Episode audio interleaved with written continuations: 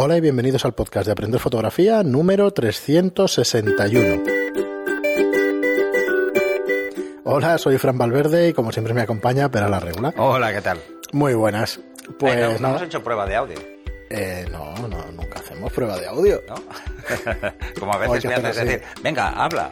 No, está perfecto. sí, vale. Ya conozco los niveles, ya, Ya Javi está. me tiene enseñado. Ah, vale, La semana que viene nos vemos, o sea que me has enseñado todavía. Ostras. ¿Pero va, va a venir por aquí o te vas Sí. Ah, A bueno, lo pues avisarme. A lo del. A lo de Miriam, a lo de mi prima, de, Ah, sí, vale.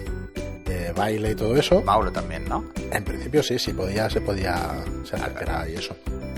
Tú lo tenías bien el sábado, ya que me preguntas, te pregunto. ¿Lo tienes bien el sábado? Este sábado. Sí. Eh, pues nada, aquí estamos en un programa más. Disculpad que estamos como fuera de antena hablando tranquilamente.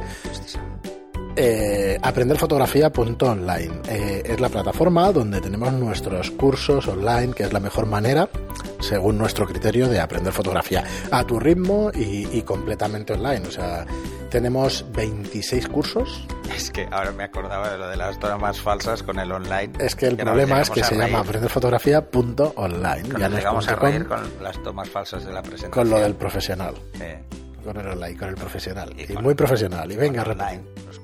Donde tendréis nuestros cursos online, que son online también. Y profesionales. Profesionales, muy profesionales. Y bueno, nada, pues eso, recordaros de nuevo, es, es una suscripción tipo Netflix a 10 euros al mes, donde podéis ver absolutamente todos, todos nuestros cursos, los hechos hasta la fecha. Tenemos Y las veces 26 que queráis, claro. y hoy, efectivamente, hoy grabamos el de, el de bodegón de botellas, pero más que de botellas será de material cristal, de cristal, porque haremos varias cosas, contornos. Sí, es que creo cosas. que es el, el que más retos supone de entrada y donde vais a ver pues las bases. Sí, el siguiente programa queríamos hacer un especial de- del Sí. tema de cómo afrontar bodegón, pero hoy tenemos unas cuantas preguntas que yo he titulado el programa, ya veremos después si lo cambio o no. Móvil o reflex, para ir calentando. Ah, vale. O sea, quieres un programa calentito. Para ir, para ir calentando. Vale, Entonces, empezamos con Poxan, que nos dice, con respecto a lo de las pilas, hay que mirar un poco por el medio ambiente, además de, de la economía. Está bien llevar un pack de alcalinas, por si acaso, pero aunque se usen eh, poco, usar recargables. Las Eneloop son, son un buen, con un buen cargador, el Tecnoline B700, que carga a distintas velocidades, tiene función de refresco y carga individualmente cada pila. Con la carga más lenta, las pilas duran muchísimo tiempo en muy buen estado. Yo me compré dos packs hace años y aún me duran. Reitero lo de la importancia del cargador. La- el Tecnoline B700 es el mejor que he probado nunca. Pues nada, gracias, Poxan. Yo, yo tengo un cargador y tengo y uso pilas en el UP, en el UP de las blancas.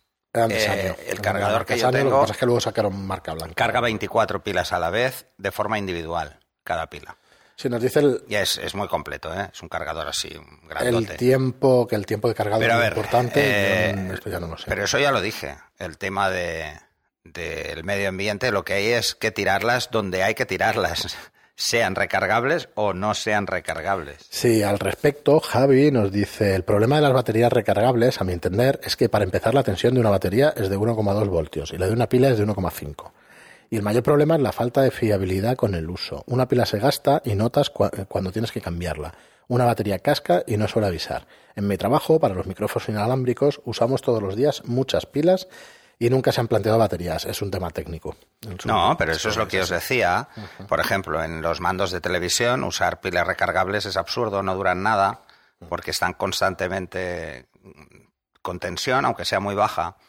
Eh, en cuanto al voltaje, bueno, existe una tolerancia en el voltaje en casi cualquier equipo y la tolerancia suele ser superior al 10%, o sea, que sean 1,2 o sean 1,5 importa poco, es un tema de tolerancia. Lo realmente importante es el miliamperaje, que es realmente cuánta carga tienen.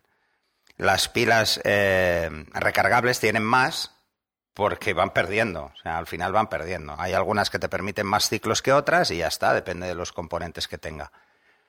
Eh, pero son mucho más fiables, insisto, las pilas alcalinas que las pilas recargables. Porque la pila recargable no te dice cuántos ciclos se quedan. Y un día te dura, mm, vamos a poner, mil destellos de flash y cuando te quieres dar cuenta no llegas ni a 100. O deja de funcionar de golpe. Y en un pack, en un flash, que van cuatro pilas, si una falla, no funciona. No funciona. porque no hay ni contacto. Entonces tienen que estar las cuatro eh, pues más o menos igual. Y eso es imposible con las pilas recargables. ¿Por qué? Porque no vamos marcando los ciclos en la pila, no cogemos un rotulador, que estaría bien. Eh, le he cargado una vez, rayita, dos veces, rayita, y siempre ponerlas que tengan el mismo número de rayitas juntas. Eso no lo hace nadie. Nadie lo hace. Eh, yo el otro día estaba contando y tengo como 48 pilas recargables. ¿Cuál me va a fallar? No tengo ni idea. Ni idea. ¿Qué pasa? Cada vez que salgo las cargo todas. Entonces, no estoy aprovechando las pilas recargables. Porque tengo que cargarlas todas cada vez. Porque no sé cuánta carga tienen. Ahora yo me voy, compro un paquete y está al 100%. Porque aguantan más tiempo la carga también. Las pilas eh, alcalinas aguantan más tiempo la carga que las recargables.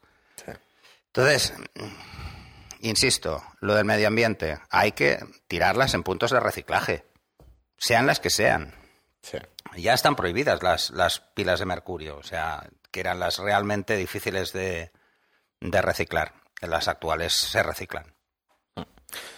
Muy bien, eh, os dejamos aquí en las notas del programa la marca que nos decía este oyente de, del cargador. ¿eh? Sí, sí, sí, Digo lo mm. que veo. Además, yo uso recargables, precisamente, pero por ejemplo, Miquel, que ha venido aquí varias veces, no. Él usa alcalinas. ¿Por qué? Por lo que os estoy diciendo. Es, que, claro. es lo que estoy diciendo. Además, pensarlo que en el caso de los profesionales también funciona diferente por una sencilla razón, porque estos consumibles al final los facturamos.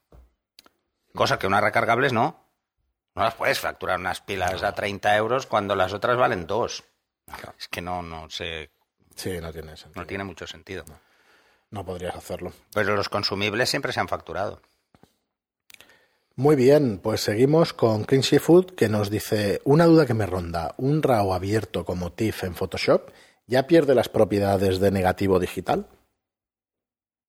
Mm, como tal, sí porque no puedes cambiar eh, los parámetros que se consideran target, que solo están marcados. Por ejemplo, el balance de blancos y una serie de cosas. Si las cambias, estás alterando toda la gama tonal, cosa que si lo haces desde el RAW, no, estás jugando de una forma diferente. Eso por un lado. Eh, pero nada más, porque de hecho un TIFF tiene más bits de color que un, que un RAW. Los RAWs suelen ser de 12 o 14 bits y los TIFFs son de 16. Bueno, también podéis usar TIFFs de 8, pero no lo hace nadie para eso. ¿sabes? Porque cuando ya estás en 8 bits, casi todo el mundo prefiere la compresión con pérdida y utiliza JPEG. Muy bien, pues nada, una duda muy rápidamente resuelta. No sé si nos puedes aclarar por dónde iba. Clean Food, que nos pregunta, un RAW abierto, no sé si tienes dudas por algo en concreto. Si tú lo que quieres es tener un RAW abierto de verdad, te vas a un DNG. Que tienes el RAW incrustado o no, si tú quieres. Y ahí sí que puedes alterar valores. Por ejemplo, variar la exposición. Si tú varías la exposición ya en un TIFF, eh, te vas a encontrar que mm, la recuperación no es la misma. No puedes recuperar la misma cantidad de luces altas, por ejemplo. En mm. el RAW puedes recuperar más. Bueno, esto va a gustos ¿eh? también. También hay mucha gente que, que para editar pasa 8 bits, ¿vale? Y luego lo sube. Que yo, pues no lo he entendido nunca, pero, pero bueno, supongo que se hace para reducir la gama tonal de entrada y no darte cuenta de que estás con una gama tonal baja luego. Por ejemplo, si tú tienes una imagen de 16 bits. Si se hace con ideas, sí, tiene que ser por eso. Más amplio. Eh, es bueno bajarla si va a ser para monitores. ¿Por qué? Para monitores o para impresiones sencillas. ¿Por qué? no solo porque pesará menos, sino porque la gama tonal cuadrará. O sea, estarás trabajando con 16 millones de colores y no con 4.000 millones, ¿sabes? Sí, sí, sí. Es por esto, básicamente, ¿no? Pero bueno, esto va a gustos. ¿eh? Yo sé de bastantes retocadores que trabajan a 8 bits. No lo sé. Zapping de informática nos dice, lo que creo que, estaría, que también estaría bien es un vídeo de la manera de usar Color Checker. Saludos. Pues nada, esto es Sí, esto está previsto. Ya lo, ya lo haremos ya. De hecho, mm, mm, no sé, pero en la próxima sesión que hagamos de estudio podemos, podemos hacer un ejemplo de color checker. No, no, se le hace la foto y luego ya se hace un, vídeo en el ordenador. El color checker eh, se suele utilizar mucho en temas de publicidad donde el color es importante. Cada vez menos, ¿eh? hay que decirlo que cada vez menos. ¿eh? Antes se hacía mucho más que ahora. Porque antes sí que era muy importante. este tema se veía de otra forma. Ahora solo es importante en algunos temas porque otros se hacen por infografía. Hay mucha publicidad que se hace por infografía, mm. entonces ahí no hay error posible. El ordenador tiene el color que tiene que tener. Grandes marcas, grandes. Y ya está. o sea, por ejemplo, antes los pintalabios y todo esto se hacía en foto. Ahora se hace con infografía. Mm. Entonces, ahí el color sí que es importante, ¿no? Mm. O. ¿Dónde se sigue utilizando? Se sigue utilizando, pues, por ejemplo, en algunos aspectos de publicidad cuando el color es vital. Por ejemplo, a nadie se le ocurriría eh, hacer una foto de un Ferrari que no tuviera rojo Ferrari, porque es un rojo específico. El problema es que hoy en día no se hacen fotos a coches ya prácticamente. Pues lo que se hace es infografía. Eh, no sé si en Ferrari, pero, pero para que os hagáis una idea. ¿Dónde sigue siendo importante hoy en día? Pues eh, en, alta costura sí que es importante. Pero en alta costura el presupuesto para las fotografías es mayor. Eh, en vídeos comerciales no se suele hacer, por ejemplo. Yo no he visto nunca coger para vídeo una color checker. No, es que luego se, hace el etalonaje, que se llama en vídeo etalonaje, me parece que se llama. Y la corrección de color. Sí, sí. No es, un poco a ¿eh? gusto del, Pero efectivamente, es a gusto del, lo está haciendo, después. En cine igual, o sea, se hace un poco a gusto, ¿no? Pero en fotografía, eh, cada vez las especialidades más exigentes en el tema de la fidelidad del color. No, yo os diría que Se, hacen balances de blancos y tal para que eso cuadre totalmente, pero el resto. Pero antes, ¿qué pasaba? Antes, ¿por qué había que hacerlo? Por ejemplo, en químico había que hacerlo. Pruebas de color. Mm. Porque en un lote de, de, negativos podía haber diferentes variaciones de tono. Entonces, esas variaciones de tono, si no las tenías en cuenta, te, te fastidiaba. Mm. Entonces, se compraban muchas para evitar que sacara una serie nueva y que tuvieran colores distintos, ¿no? Entonces se compraban muchas de golpe, ¿no? Eh, o se compraban rollos y montabas tú la película. En digital, ¿qué pasa? En digital lo que pasa es que cada cámara te puede dar un tono diferente. Aquí de hecho lo vemos en los vídeos. O sea, la, Canon y la Nikon son la noche y el día con los colores rojos. Una un rojo lo ves granate, granate y la otra lo ves rojo chillón. O en ninguna de los dos es exacto. De entrada. No, para empezar, para empezar. Para empezar. Por una parte está el balance de blancos y por otra está esa fidelidad del color que debería cuadrar, ¿no? Pues es que lo mismo pasa con dos cámaras del mismo fabricante y mismo modelo. Es que pasa, o sea, hay pequeñas variaciones, una actualización diferente o un procesador AD diferente. El AD es el que pasa de analógico a digital, el que convierte fotones en, en ceros y unos, pues eh, puede haber una variación. Mira, pues esto pasa, ¿no? Eh, ¿Es importante? En muchos casos no. Pero si tú estás haciendo, por ejemplo, vestidos y el vestido es rojo y lo sacas rosa, pues mal vamos, porque tienes un problema con la saturación del canal. Entonces está mal. ¿Puede ser por la luz? Puede ser por la luz. ¿Puede ser por el balance de blancos? Puede ser, pero es difícil. Es difícil porque las variaciones en el balance de blancos se notan poco, salvo que te pases con el matiz. Que esto lo veremos. Eh, no sé si en qué curso, pero lo tenemos que ver. Ah, porque uno de los cursos que me gustaría cerrar es un curso de colorimetría. Pero es complejo, es un tema muy complejo. Eh, no es apto para todos, por decirlo de alguna forma, no es para todos los públicos, porque puede generar, lo que estoy dando, me estoy dando cuenta es que puede generar dogmas, dogmas eh, de fe a nivel de color absurdos, por una parte, y por otro lado, eh, puede crear más dudas que soluciones, ¿no? O sea, ¿y ahora qué hago? ¿no? Porque por mucho que te lo expliquen, eh, igual no tienes las mismas condiciones, ni tienes el mismo flujo de trabajo. Entonces, normalmente en esas cosas el flujo es muy importante, mucho más importante que, en la mayoría de situaciones. Muy bien, pero pues seguimos con Lux de Chile. Son, eh, en este caso están mezclados comentarios de YouTube con comentarios de iBox. Y este nos dice, lo sigo desde Chile y aquí hablamos por tres. Eh, hablamos muy rápido, tan rápido que no se entiende. Programa 358, o sea, supongo que dijimos algo con respecto a la velocidad. Ah, sí, del tema de la velocidad de las escuchas. Ah, vale, a 1.5, ¿no? Sí, sí, supongo que tú nos escucharás en a 2 por. y Marco Lino nos dice, hola. Em, ah, pero solo decía esto. Ah, vale, vale. Sí. comentarios de YouTube es otra cosa. Son escuetos. Es otra película, sí. vale, vale. Eh, otro tema. Eh, por ejemplo, Marcolino nos dice, ¿Nos pueden decir si los cursos fueron filmados y puedo verlos online? Gracias y felicidades por el podcast. Saludos desde América. ¿Podrían ayudarme a entender cuál es el material de los cursos? ¿Son vídeos, textos? Eh, pues esta es su primera pregunta. ¿Son vídeos? Los tienes en aprenderfotografía.online, cursos. Y son vídeos. Y son vídeos. o sea, puedes ver las veces que quieras mientras estés suscrito. Normalmente, digo normalmente porque a lo mejor algún día cambiamos el formato, pero por ahora son 10 lecciones por vídeo, sí. cada una de ellas. O sea que hay 260 lecciones y tienes horas de fotografía. No sé, 60, 80, 100 horas de fotografía es posible que ya ronde por ahí. Bueno, y la segunda pregunta, bueno, como os decimos eso, que está, está lleno de vídeos, tenéis un montón y salen bastante baratos si lo miramos por dinero por vídeo. Y luego nos dice, estoy ah, 0,26 euro por vídeo. Claro, claro. Ah, sí, sí, bueno, o eso o 0,02, no me acuerdo, pero bueno. Bueno, está bien barato, la verdad es, que sí. Y luego nos dice, estoy listo para comprar una Canon 80D. no, es, menos, es menos que 0,26.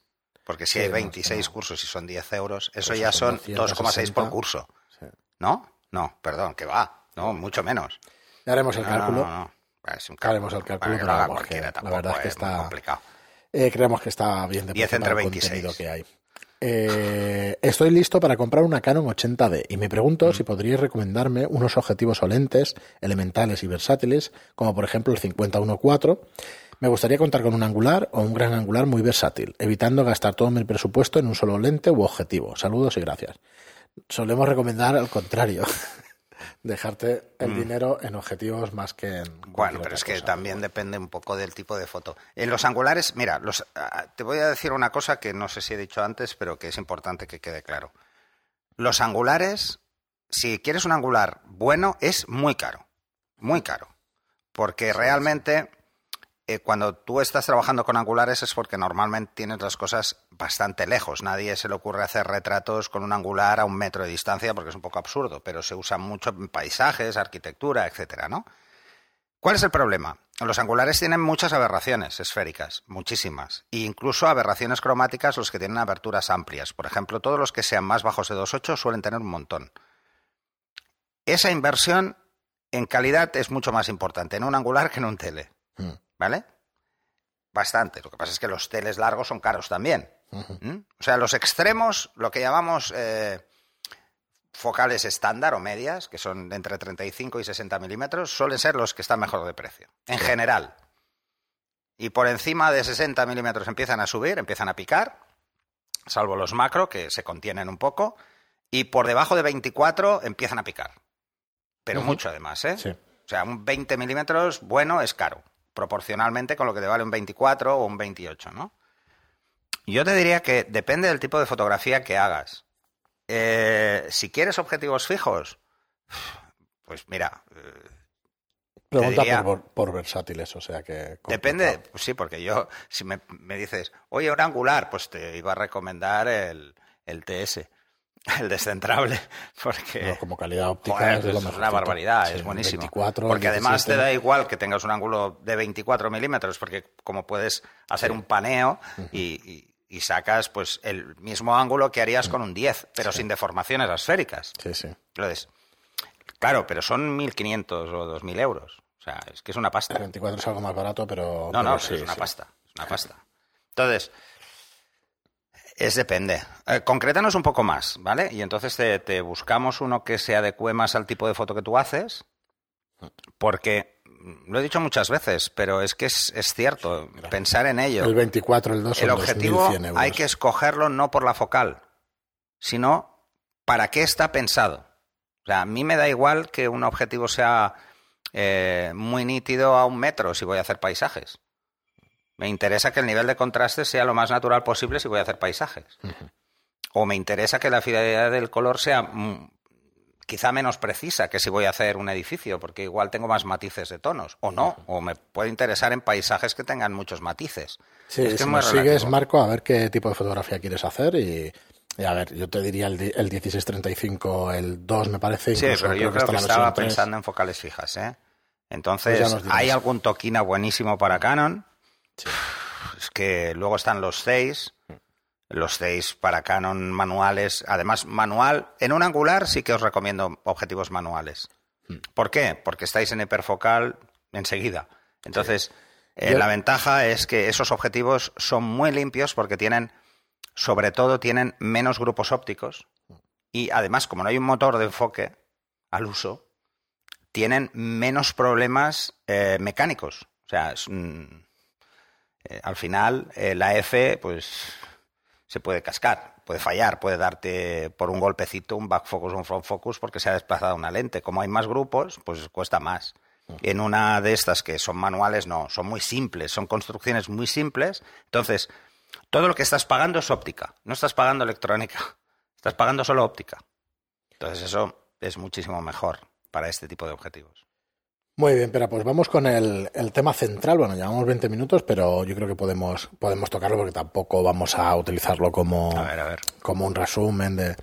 Nos dice Nicolás, buenos días. Yo sé que esto que voy a decir no le va a gustar a Pere. Ah, vale, empezamos bien. Y seguro que lo negará, pero os voy a hacer una pregunta que sinceramente hace un año ni me planteaba. Y es la siguiente. ¿Cuántos años creéis que tardarán los móviles en cepillarse a las cámaras reflex, rele- relegándolas al mundo profesional exclusivamente? Sé que hay diferencias a día de hoy, pero esto es cuestión de ventas y velocidad de evolución. Tarde o temprano alcanzarán a las reflex, las cuales evolucionan a paso de tortuga en comparación. A ver, te voy a hacer una diserción y una reflexión en la que creo firmemente. ¿El límite dónde está? El límite está en la física. Eh, intentamos hacer cosas muy pequeñas. Cuanto más pequeñas son las cosas, más problemas generan. ¿Vale? Independientemente de la obsolescencia programada, ¿eh? que eso es otra.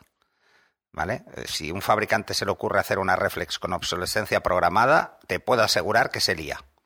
Se lía un cisco. En un móvil no, porque la gente cambia el móvil cada año, año y medio. Esa es la media. Además, hay estadísticas sobre esto, que es bastante bestia. O sea, se dejan mil euros cada año, que es una barbaridad. A mí me parece una barbaridad.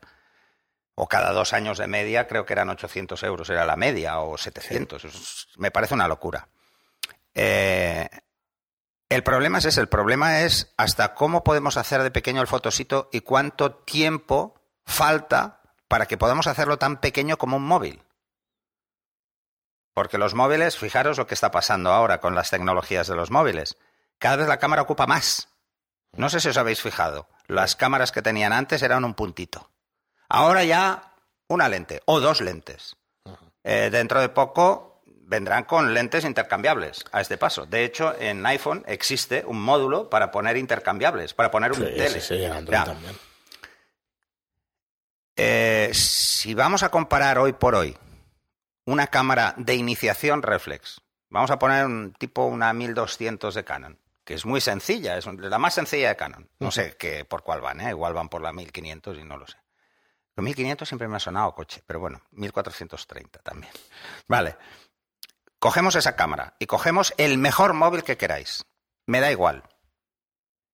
No hay color. Sigue sin haber color. Bueno, yo, mira, antes de que sigas, yo lo veo de la siguiente Pero ¿cuál manera. es la diferencia? La diferencia es que para hacer una buena foto con una reflex hay que saber algo de fotografía.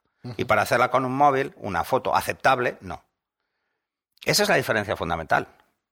Ahora, ¿el móvil hace lo que yo quiero o lo que cree que yo quiero? El móvil hace lo que cree que yo quiero, no lo que yo quiero.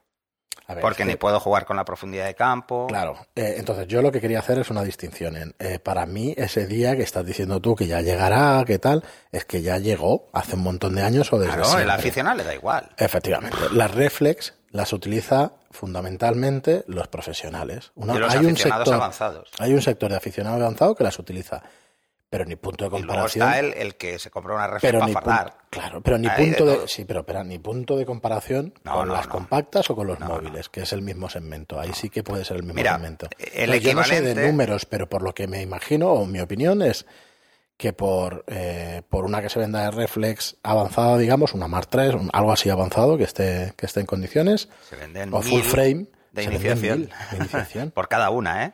Por eso digo, no O sea, sé si si veis será los tan números de ¿eh? cámaras, pero es no, muy no es probable que sea, es- que sea una probablemente sean 100. más de mil, ¿eh? Claro, es que O sea, por cada uno de Entonces, X más 2, ese punto que igual se venden 5.000 no es que tengas razón, no es que vayas a tener razón, es que ya la tienes de entrada. Sí, es que son mercados diferentes. Claro, eso es lo A que ver, quiero decir. hay que diferenciar el mercado de la fotografía del de consumo. Porque la fotografía, aunque se venda como consumo las de iniciación, no lo son. Es, Es un Pues- segmento ligeramente diferente. A ver, dicho eso, eh, técnicamente para mí no tienen comparación ni lo van a tener nunca por lo que estabas diciendo para empezar, para el tema de. Pero de es, eso de los- es un de tema de espacio. Pensad que cuanto más pequeño hacemos una cosa, más se calienta. Cuanto más se calienta, más ruido térmico tiene. Una cámara de móvil va muy bien cuando hay mucha luz. A la que empezamos a bajar la luz, ya las cosas no van. A la que la estamos usando mucho rato, ya no van tan bien. ¿Vale? sí, es así. Em, es así. A la que se nos ha caído dos veces el móvil, ya empieza a haber artefactos. ¿Por qué? Porque le pegamos unos viajes, se rayan con facilidad y la cámara reflex la llevamos con mimo. Eh, en el libro, además, has leído el- la, la intro, o sea, lo Sí. de la contraportada. Lo digo, lo explico esto además. Digo, sí, sí. Hay que tener en cuenta que una cosa es hacer fotografías y otra es pensar en fotografías. Son dos cosas diferentes. Me gustó ¿Vale? mucho eso, a ver, eh, eso, Son refrescar que. Pera está preparando un libro de aprender fotografía, que lo está escribiendo y el otro día me pasó la intro. Y lo que más me gustó de la intro es eso precisamente que estás diciendo. Sí, porque eh, quizá de entrada cueste entender esa diferenciación. Eh, pero le aseguro al que lea el libro que la va a entender. O sea, no es lo mismo dejar que la cámara decida por ti a que tú decidas lo que quieres hacer. Eh, los móviles deciden por ti. Por mucho que lo pongas en manual. No puedes jugar con la focal, no puedes jugar con la profundidad de campo porque no puedes jugar con la apertura de forma real. Es No, una pensad- no es una apertura física. Por lo tanto, el concepto de aberraciones, difracción, no existe. Es digital. No, cuando se empiece a aparecer o No haya hay- elementos no hay físicos, va a ser una compacta. móviles. Que ya Pero, está, va a pero es que a la que en un móvil le metas un obturador, ya hubo una disparas fusión. el precio. ¿eh? Sí, ya hubo una fusión entre móviles. Eh, me acuerdo que había algún móvil que llevaba Android, o sea, algún móvil, alguna cámara que llevaba ya Android. ¿Te acuerdas? Sí, habiendo. seguramente, seguramente. Entonces, ese es, ese es otro de los temas. O sea, realmente, mm, ¿dónde está la frontera? Pues donde la quieras poner tú, es depende de tus Claro, no, no, necesidades. si yo ya te digo, no es por darte la Además razón, ¿eh? comenté, Es comenté que yo creo que ya eso la tiene supongo que sale por el caso ese que comenté de un diseñador que era el propietario de la compañía que decía hacer una campaña en iPhone, que todavía no he visto nada. Bueno, eso es lo que iba a decir yo también. Eso es publicidad. Es publicidad. Y ya está. Es publicidad. No os dejéis engañar. Mira, no hace mucho salió, eh, salió un reportaje que además me hizo mucha gracia que alguien lo dijera porque, porque yo tengo compañeros fotógrafos que se dedican a esto. Eh, la mitad de las fotos que veis de, de los móviles haciendo fotos, o sea, fotos que en teoría son de móvil, no son de móvil, para empezar. Y más, y más si lo veis en una pancarta de, de 20 por 10 metros. Yo me Ya os digo que no. En cine, por ejemplo, ¿vale? No tiene... No, pero además salió un caso de Huawei que lo denunciaron precisamente por usar Sí, una sí, foto verdad, hecha con una reflex diciendo que era del móvil. Y no sé, era creo verdad. que de las primeras películas que utilizaron reflex para vídeo, ¿y sabéis por qué lo utilizaron? Porque había una escena donde tenías que meter al actor en, en un una sitio cosa... muy pequeño, claro. Claro, en un sitio tan pequeño que solo cabía una Mar 2 en su día. Creo que era el, el Batman de Christopher Nolan, la segunda. Hay un par de escenas que cuando lo ves en, Bueno, se rodaron capítulos grande, enteros de House. Sí. Cuando lo ves en 5D pantalla Mark grande, II. ves que el recorte, perdón, que el recorte cambia y cuando te das cuenta de que el formato ha cambiado y tal. Entonces, en las escenas donde está, me parece que metido allí un coche, que no, no Mm. cabía nada, metieron allí una Mar 2 y tal. Claro, Creo que Rec, la película Salvaba Rec española, también, se filmó también. con cámaras digitales. joder, salvaba el papel, pero no tiene nada que ver con las demás tomas que son IMAX y que son unas cámaras con unos objetivos que no tienen nada que ver. Y mira que está bien, ¿eh? Pero, pero A ver, eh, a ver, es que Entonces, eh, en, el, en el tema del vídeo, además, las es. Que aparentemente no vemos son bastante escandalosas. Mm. Eh, eh, si alguien tiene la oportunidad alguna vez de y tienes una cámara reflex y graba un vídeo en 4K o en Full HD, en lo que quiera. Si tiene la oportunidad de probar una red, luego que me cuente.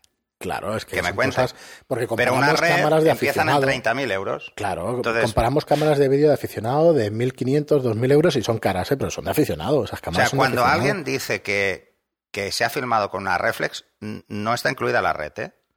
No, es una es cámara cierto, es cierto. de Es cierto, tiene fotos una calidad, pues, usada vídeo. Yo estoy muy contento con las con las sin espejo y tal para No, vídeo no, y tal, pues eso es una maravilla, cómoda. pero claro, es una maravilla comparado con eso, con una Panasonic de 2.000 euros que es de semiprofesional, de aficionado avanzado. A ver, hace Pero no tiene nada que ver, como 20 dices tú, con años una todavía estábamos en 625 líneas. y hemos pasado a 720, a 1080, a 2000. Cinco años has pasado a no de sé qué. 1080 Bueno, o y ahora estamos siete en, años. Ahora estamos en 4K en 2160. O sea, es- hemos multiplicado por dos el Full HD. Ya están con el 8K, y es una pero no sé si barbaridad. y están hablando del quedarse o- 8K. Sí. Cuando Bueno. ya se hablaba del 4K, se decía, sí, sí, esto está, pero no se va a poder usar porque el ancho de banda Ostras, no lo no, permite, ¿eh? por ejemplo, en sí. Netflix y cosas de estas. Ha y ahora ya se hace ha porque, los, avanzado muchísimo la hay algoritmos compresión. de compresión. Sí, por la compresión. Pero las compresiones siempre son con pérdida. O sea, al final, Bueno, ver una película bueno... en Blu-ray en una pantalla de 4K y la veis después de Netflix. Y me decís si no se nota. Hombre, claro que se nota. una barbaridad. Una barbaridad, pero si yo lo veo en casa. Sí, en Blu-ray son 40 gigas o 60 gigas, una pasada, una cosa así. Y luego, claro, no te vas a bajar A 60 ver, gigas yo te- para ver una yo película tengo en 4K. películas de 80 gigas. eso.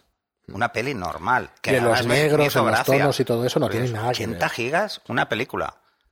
Y es más, os puedo decir que a mí se me ha llegado a enganchar el ordenador. No podía hacer dos cosas. Y mi máquina mm, eh, lenta no es, para nada. Porque es que no podía meterle más. O sea, es el, el tope, ¿no? O sea, pasa, es, es que Bueno, es otro no sé tema. si nos hemos ido demasiado del tema. Yo, No, pero es que con el tema de los móviles es la misma comparación. yo no veo que vaya a alcanzar a una A ver, eh, reflex. el ojo eh, humano un es capaz móvil, de ver la diferencia entre una, cosa Full distinta. HD y una 4K en una pantalla Depende de la 4K. distancia. Depende de la distancia. Ya está. Porque, Sí. eh, y esto os lo... Existe una cosa que se llama círculo de confusión, ¿vale? Que le hemos hablado siempre Sí, sí, un con la de profundidad de campo, la hiperfocal y tal. Pero es que es así. O sea, Claro, llega un momento que no vemos que el punto. Es que no lo vemos. No, no, no, yo tengo... eh, ¿Dónde por se ejemplo, nota, por ejemplo? En una pantalla retina, que la tienes muy porque la tienes cerca, a un palmo, dos palmos. Sí, sí. Te das cuenta de que la resolución es pura. No ves un punto. Está, pero no lo ves. Muy bien, Pera, pues hasta aquí el programa. Disculpad los sonidos de hoy. Que, Hoy que sí, no hoy sé. está pasando. Sí, supongo Tenemos que es- interrupción. Bueno, es otra hora, es por la mañana y aquí hay más actividad en el estudio. Pues nada, recordad eh, entrar en aprenderfotografía.online. Muchísimas gracias a todos por vuestras preguntas, por vuestras reseñas de 5 estrellas en iTunes y por vuestras preguntas y comentarios en iBox. Gracias y hasta el próximo programa. Bueno, va, no tengo nada en contra de los móviles, ¿eh? No, Hasta el siguiente programa. hasta luego.